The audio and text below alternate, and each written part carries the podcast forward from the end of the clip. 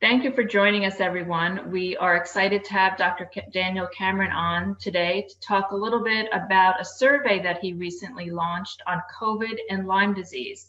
Thank you for joining us, Dr. Cameron. Happy to be with you, Darlene. So, can you talk to us a little bit about the survey? It's it's interesting because it includes um, not only adults, but you've also included children in the survey. Yeah, I've always wanted to do uh, more research instead of seeing patients. You know, I write a lot, I blog a lot, but how do I put together um, in a more organized fashion what I'm seeing with children who have Lyme? Uh, and also, uh, the children and the families are facing uh, what to do during a pandemic. So, this is uh, one of those formal surveys where it's approved by an institutional review board uh, which means that the consent's approved, the protocol is approved, and it's a kind of survey that can be published. It can also be presented at medical forums and uh, on the internet, uh, and it uh, it will help me, but I think it will help a lot of my colleagues know what to do uh, during this pandemic. So, can you can you tell us who per- can participate in the survey? Well, normally, you know, surveys involve adults uh, but because I'm the principal investigator and and I have uh, so much interest in what happens to tweens and teens in my practice, I was able to design the study so that age 12 and up are eligible. And I'm encouraging them to enroll, even if they're doing fine, even if there's no problems, they're still wondering, and their parents are wondering about whether uh, their child is going to get COVID or take the vaccine. So it's a it's one of those things that uh, I'm dying to know. But fortunately, this survey design lets me enroll that important age group. So will it will help um, hopefully be able to to determine w- whether or not some of these kids that have the vaccine or have had COVID um, have a flare up in their Lyme disease symptoms. Is that correct? The flare up is is certainly a, a top concern for parents. And, you know, tweens and teens know what's going on also. You know, anybody that has a child who's had Lyme knows uh, how involved the 12 year old, the 15 year old is, and they're the one living with this illness.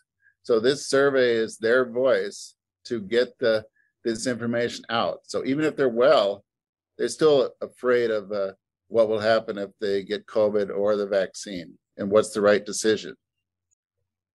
So just to clarify, the participants can be adults or children over the age of 12 who have had Lyme disease, but they do not have they they have not had to have the vaccine or COVID necessarily. Right. They're they don't have to have either the COVID or the vaccine. They share a common worry is that even if I'm fine, I've been fine for several years, I'm worried about what will happen to uh, my illness if I get COVID or the vaccine.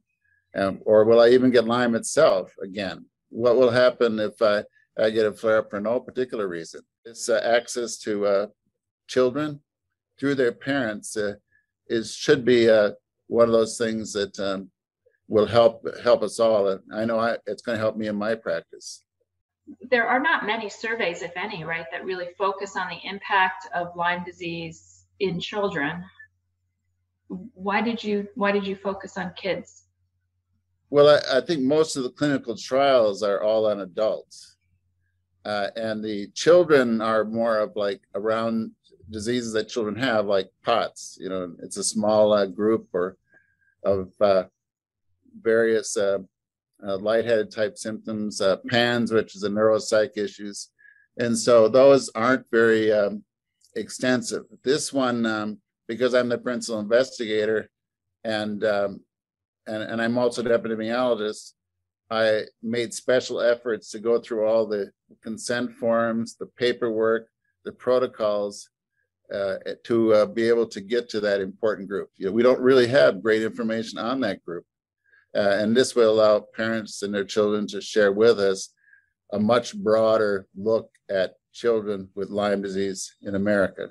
So it seems like this survey is going to give you more information than just uh, COVID's impact or potential impact on patients with Lyme.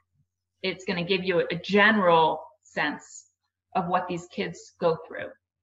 Yeah, so even though we're worried about COVID, worried about the vaccine, I find parents are worried about their future for their child. Uh, and this gets into um, the parents' concerns for their children, the children's symptoms, uh, whether it's affecting them uh, at this time. So that's why they don't have to have COVID. And it's going to be invaluable to understand uh, what they're going through. And, uh, and also when we discuss the risk of um, COVID and risks of uh, the vaccine, we're also concerned with the risk of relapses, even if you never get the pandemic problem. And have you had uh, many many pediatric patients uh, in your in your practice who have had COVID? I've or had a uh, I've had a fair amount who've had COVID. Um, you know, the families will call and share with me, but usually, if a child has it, usually the parents or grandparents, their aunts, uh, it hits a whole household. And so um, I know that in that case, when they get COVID, most of the children have done fairly well. But that's only a phone call away. You know, it's not the details that this survey will offer on what is actually uh, happening to that child. You know, just because they didn't have the respiratory issues or uh, have some of the pulmonary problems, the clotting problems, is that is it affecting their health? Is it affecting their function? And that's why um, it's uh, it's better to get in into their uh, minds, their hearts, and the, the, family to find out much better what's going on uh, rather than what I hear over the phone.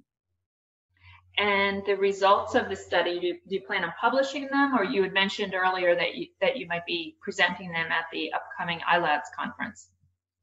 Yeah, the survey design that I used uh, using an institutional review board means everybody's information is protected, their privacy is going to be protected, so I can take the data out without identifying anyone. And so it is the kind of level of survey that can be published. I'm first going to be presenting formal results at the ILADS meeting in October. So right now I'm taking the first uh, 300 survey participants, 300 who've gone to all the work of filling this out and running the, the statistics, running the data, so I can start answering some questions now. Well, do, do you have any any closing suggestions or, or words you'd like to add? Uh, encouraging you want to encourage all family members, right? Not not just the kids, and to go ahead and take the survey. Yeah, it's it's it's a study design that that works on somebody with Lyme filling it out. But if they encourage their family to fill it out, all of a sudden there's two, three, or four people filling out the survey. And let's say if your older brother fills it out, they have two friends. And so it, it's a way using the internet to really uh, get uh, participation. And the more participation you have, you can get drilled down to willingness of children to take the vaccine. You can get to uh, what's the effect of girls versus boys. Uh, uh, what's the what's the what's worse, the COVID or the COVID vaccine? Uh, and the other thing is that because this study is designed uh, to encourage people for follow up, is I'm going to do what I can to follow up people who are doing relatively well to see what would happen if if they do get COVID, if they do take the vaccine, um, and, and also if they just happen to get a flare up for no reason.